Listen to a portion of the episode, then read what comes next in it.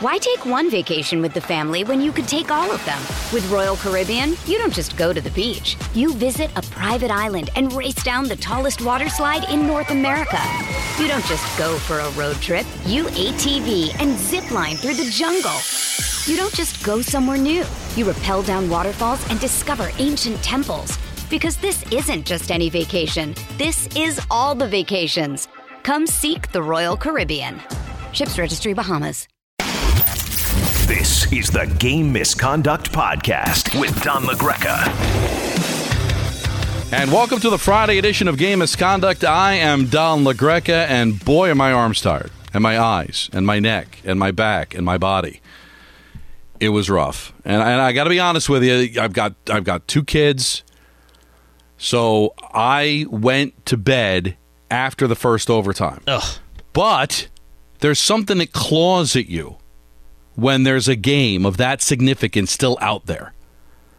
So after tossing and turning for like 10, 15 minutes, not being able to fall back to sleep, on goes the TV. And then with each successive overtime, it's like, well, I, I, I, I gotta, I gotta go to bed. I gotta go to bed. But then the draw continues. I actually dozed off at one point, Anthony, and I had a dream that I woke up and I went to the phone and saw the message that they actually suspended the game because the players were too tired and were going to continue it the next day. Which Like, would never happen. No, it would never. There, there's a there's a book. Um, J.P. Kinsella wrote the book um, Field of Dreams, right? Or or the book about shoeless Joe Jackson that became the movie Field of Dreams. There's a book that he wrote before that called The Great Baseball Confederacy. And what the book is is that the Cubs went to Iowa to play an exhibition game, and it lasted for months. They just they, extra innings, and Chance was the manager of the Cubs, and he wanted to win so badly that he refused to suspend the game, and they would go to bed. They'd wake up the next day, continue to play. It was like hundreds and hundreds of innings in a tie game. So actually, a very interesting book. I think that was kind of what was the seed planted in my head because when you have something that epic, it just it draws at you. I, I couldn't sleep and and I thought I was going to take another doze after the fourth overtime, but 13 seconds left. Tkachuk scores. Now I did say on the Kay show. First goal scorer, Panthers on the money line. But I did get a lot of people that bet Tkachuk anytime goal scorer and the Panthers on the money line, and they made themselves a significant amount of money with the Tkachuk goal. So you're welcome if that means anything. But what an uh, those are amazing. And can we just pump the brakes? Larry Brooks brought this up years ago, and it comes up. And, and uh, Mick Kern, who I have a lot of respect for, who works the NHL channel on Sirius XM, tweeted it out. You know, this morning, this afternoon. I don't know. Time really means nothing to me at this particular point. About should they go to a shootout in the postseason? And Larry Brooks's argument always was that it gets really sloppy and ugly and tiresome. And the reason the games go so long is the players are so physically exhausted. Why have ugly hockey? Play three overtimes, and if there's a fourth overtime, go to a shootout. So I understand his logic, but at the same time, how disappointing would it be if that game was decided in a shootout after they killed each other for literally two games? Play it out. Both teams are exhausted. There's no advantage or disadvantage either way. And let the best team or the least exhausted team win, and that was the Panthers, and they take a, a one nothing series lead. But just an epic, epic game. I could hear by the sighs and moans and groans from Anthony Pusick that that you were able to stay up until what was it about two thirty? No, it was, it was before two. It was before two. I'm trying to remember. Your exactly eyes were so. Bloodshot that you didn't. I mean, look, you have two kids. I don't have kids, Well, so I, I, I, I, I didn't have conscious because it was like flip the TV on, watch, doze off, like so I wasn't conscious of like what time it was. You- you Three saw- kids, I'm standing up like five feet from the TV as if I was playing in the game. you saw Gretzky, and he. I mean, you know, obviously he he he doesn't do every TNT pre and post, so obviously he came on for the conference finals, and boy, what a one to come back to. I mean, him, Anson. Carter, Biz, Hank, they all, Liam McHugh, they were all ready to, they were all ready to take a nap. No, it was uh, it's rough. I mean, it's it's it's a lot to go through. I've called a couple of overtime games in the playoffs on the radio. I've never had the pleasure of multiple overtime games. I've worked those like sidelines and stuff, and it's pretty exhausting. It end at any time, and the old adage seems to be if they don't score right away, it could be we could be here a while, and we were here a while. As far as the game is concerned, the big controversy is Uh, the Lomberg goal, should that have been disallowed for goaltender interference? I don't think it was goaltender interference. I agree. But do you want a game to end that way? Like, Probably so not. I wasn't disappointed, Anthony, that they called it the way that it did. And I don't have a dog in a fight. I picked the Hurricanes, but I, I really don't care. I just want to see good hockey. I don't want to see a game end that way. So I, I thought he, I, I- I thought he was pushed in. I thought he made an effort to get out of the way, but clearly there was interference. So I think they erred on the side of, hey, let's just continue to play. Um, nobody is going to be happy, and certainly, you know, uh, Paul Maurice, you know, pitched a fit on the bench, and why wouldn't you? And I'm sure Panther Nation's like, oh, it's all fixed. They don't want an eight seed to advance. All the garbage that we hear over and over and over again, and and the social media videos of a play that was identical to that one where the goal was allowed, and blah blah blah blah blah.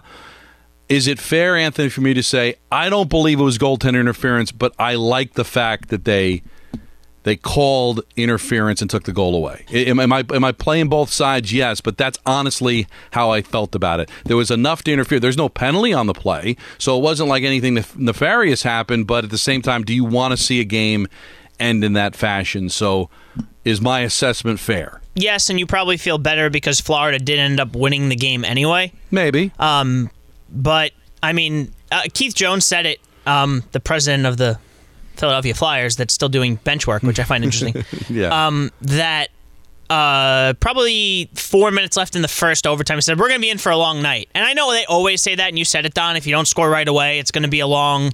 But you just you just felt it because it seemed like these guys weren't really taking a whole lot of risks.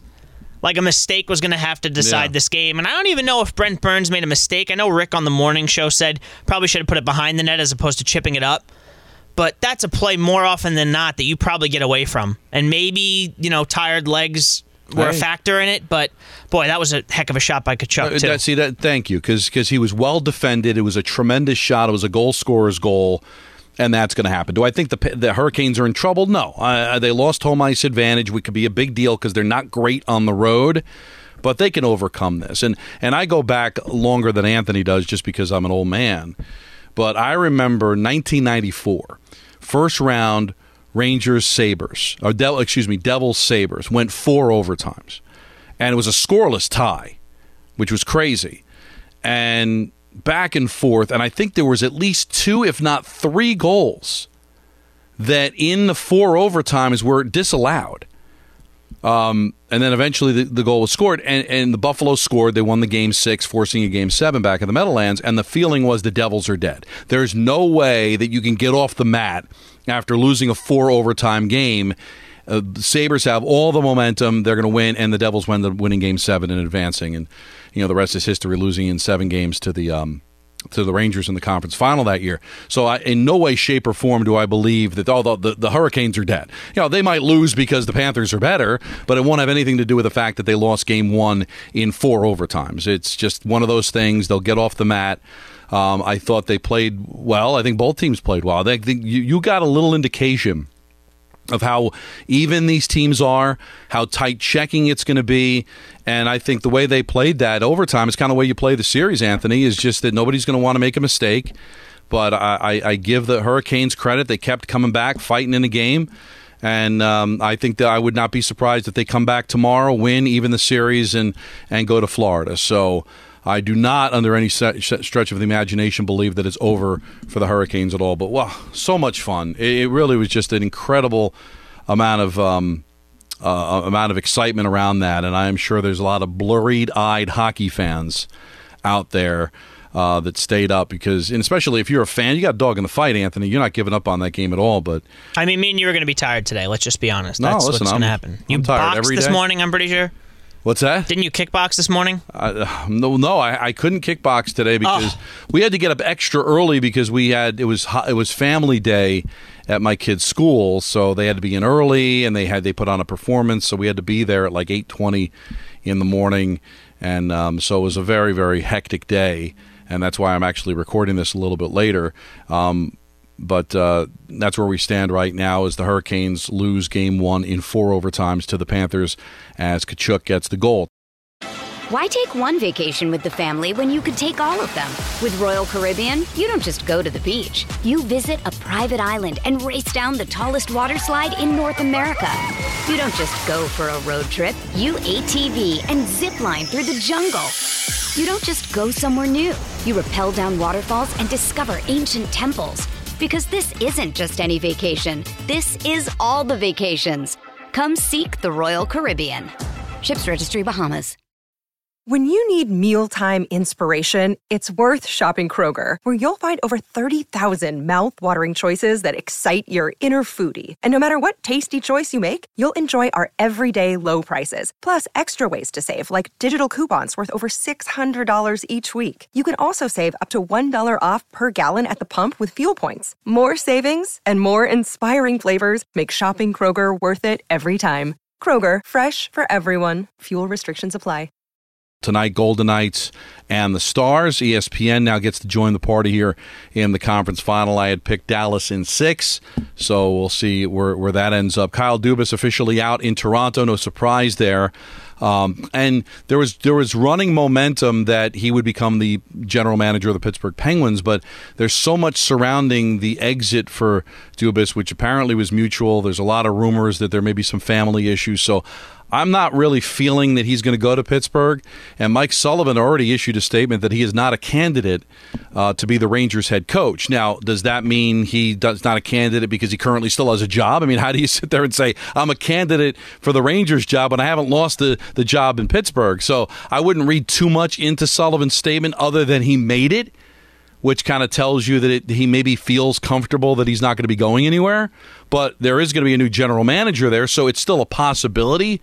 Um, the Rangers continue to do their interviews, but I don't think they're really close to making a, any kind of a decision. So that's where we're at with Toronto. But listen, I know a lot of Maple Leaf fans are disappointed with uh, with the job that was done there, and there's going to be a lot of changes. But if there's any personal issues, family issues, then you know thoughts and prayers go out to him if anything's going on in the world with him. Kind of just a a, a personal uh, Ranger.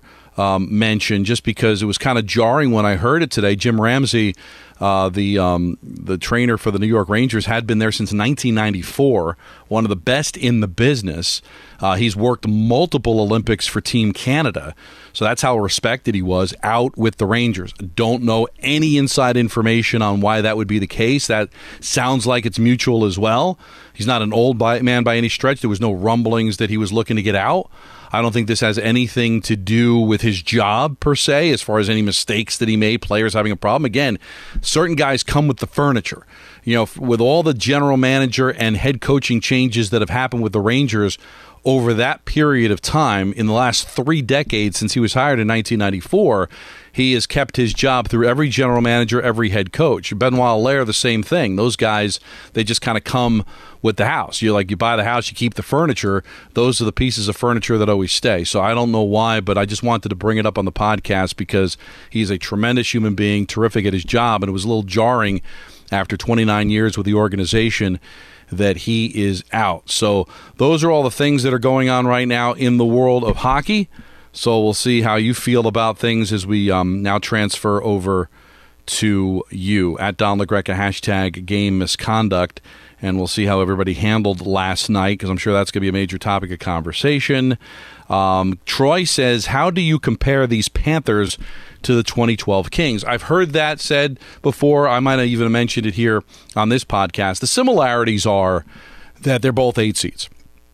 I don't ever feel that the Kings were as dynamic offensively as the Panthers can be. When, when, you look back to those Kings teams, you think of their best offensive players. You know, Kopitar was there, a younger player. Uh, Doughty was really good scoring on the blue line. You had Dustin Brown. Uh, some of the other names I'm trying to pop into my head, but nobody like no 50 goal scorers, no 100 point producers, and you don't have that with the Panthers either. But I, I, I think Barkov uh, is a, is a really pure goal scorer. I think Tkachuk is a real pure goal scorer. Verhaeghe kind of reminds me of somebody that would play for the 2012 uh, Los Angeles Kings in the way that he plays. But um, and you know, listen, Jonathan Quick um, is very comparable to Sergei Bobrovsky, at least at the 2012 time. Then Quick went on to win another Stanley Cup in 2014 with the Kings. So I don't know if Bobrovsky is going to win one cup, never mind two.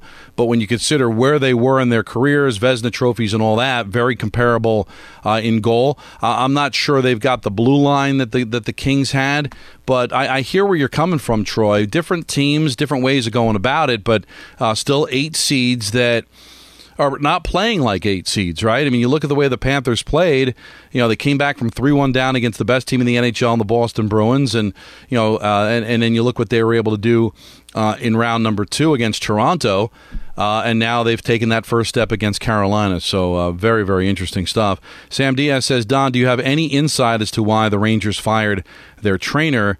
They were one of the uh, healthiest teams in the league last season. Was that a Drury decision? Again, I, I, don't know why Drury wouldn't have made that decision at the time that he decided to break ties with.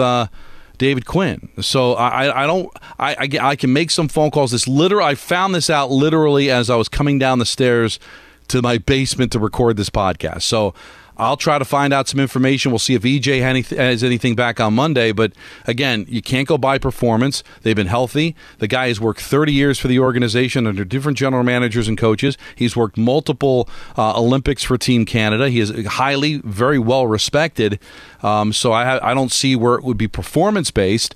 And if it was just Drury trying to make a, a change, well, he had an opportunity to blow everybody out when he took over as general manager, and he decided after blowing out the coaching staff, uh, not just once but now a second time, that um, it would take the second time to let go of the trainer. I can't imagine that he was that like, oh, I can't believe you let go of my guy, Gerard Gallant. I mean, they, maybe they were close, but he had only been there for two years. I mean, he didn't feel that allegiancy when they let go of, you know, Tom Renney or John Tortorella or Alain Vigneault or uh, any of the coaches they've had since then. David Quinn, just I'm going through the litany of, of coaches, going back to Mike Keenan and players seem to love him too. No, so the this players is really love him. The organization loves him. Great guy. This is gonna be funny, and, and, and, I don't know who knows this on the Game Misconduct podcast, but if you listen to the Michael Kay show, you would know of my the incident in Calgary. Oh yeah. So that had happened, you know, at five thirty New York time. So it's three thirty Calgary time.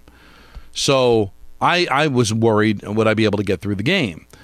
And so I went down and he gave me something to get through the game.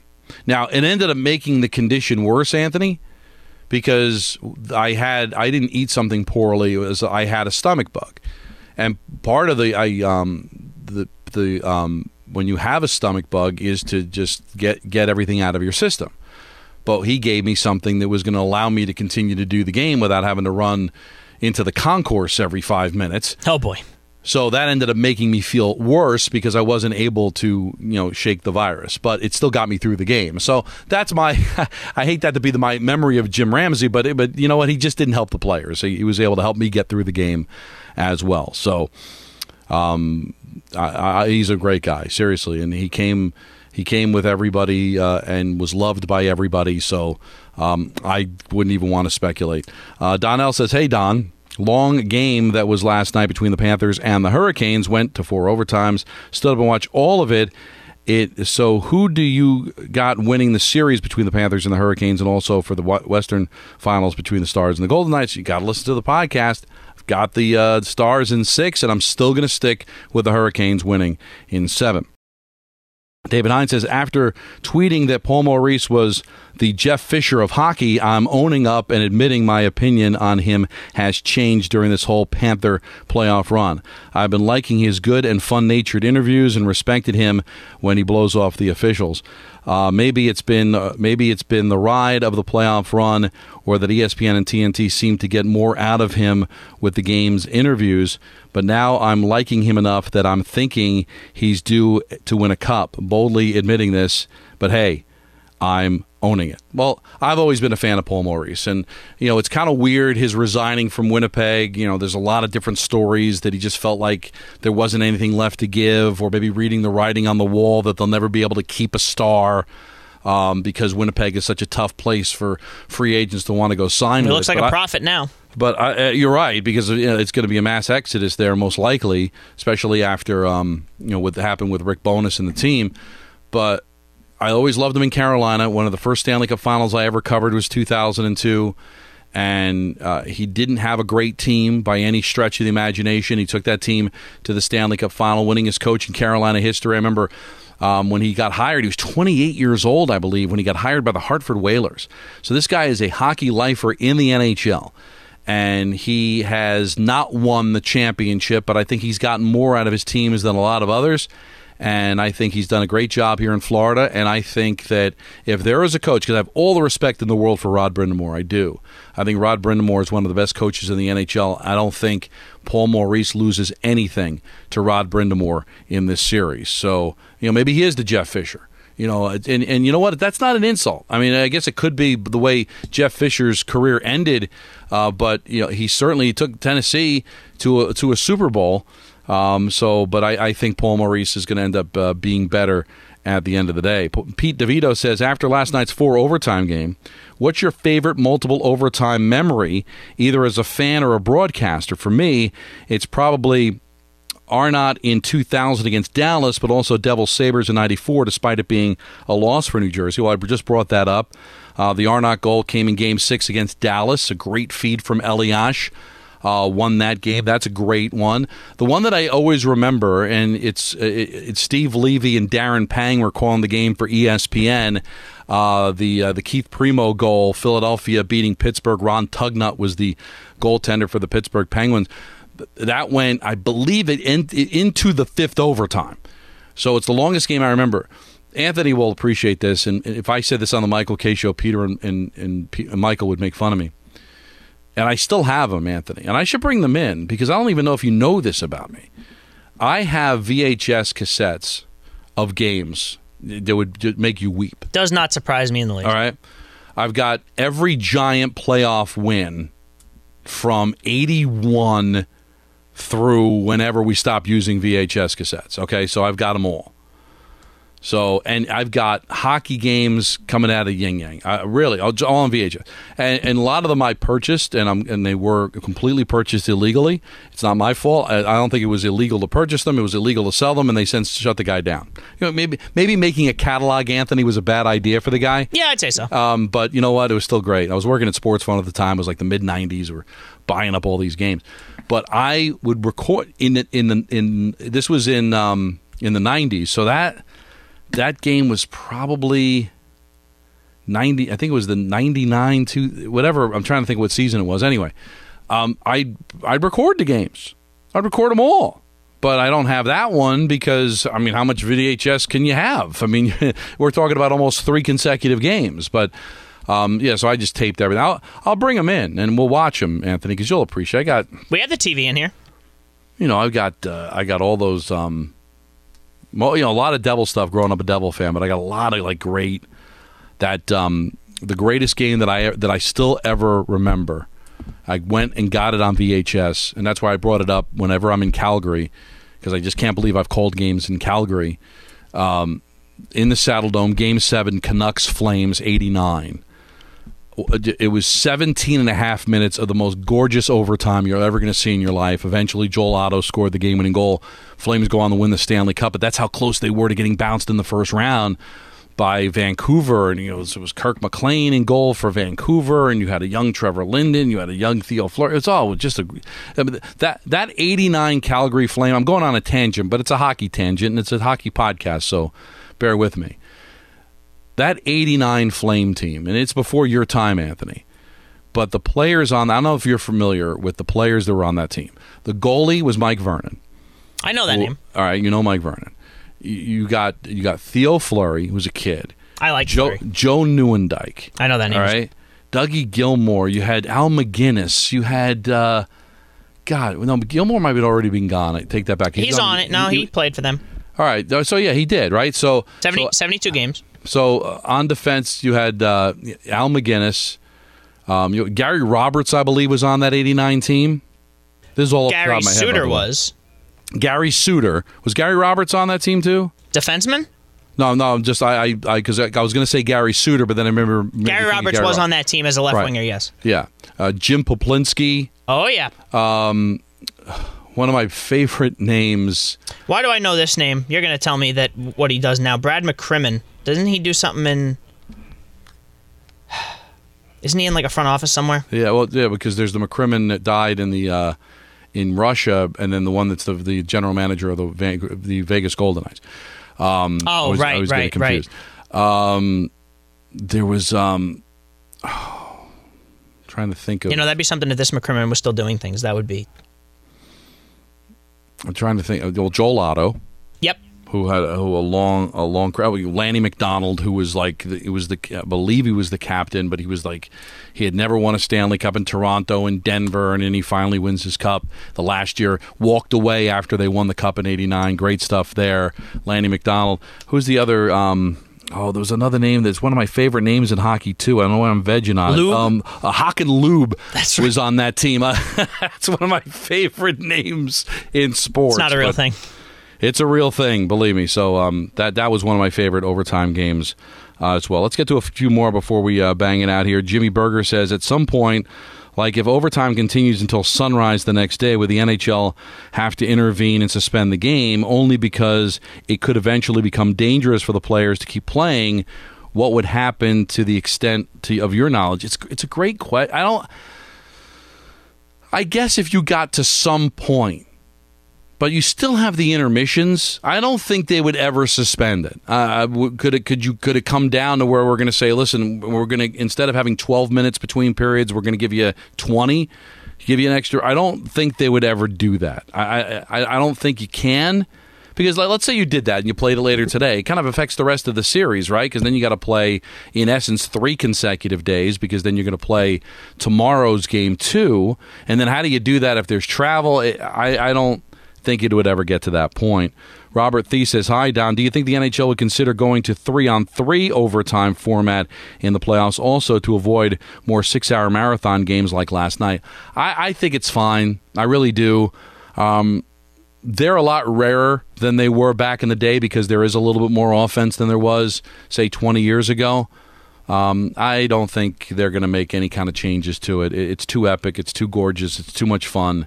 So yeah, you lose a little sleep, but they've got drugs for that. And when I say drugs, over the counter. I'm not uh, condoning any other kind of behavior. Anthony, this was fun. If I hope I hope you didn't mind my my flames. Um, uh, I love every second of this memory lane. podcast.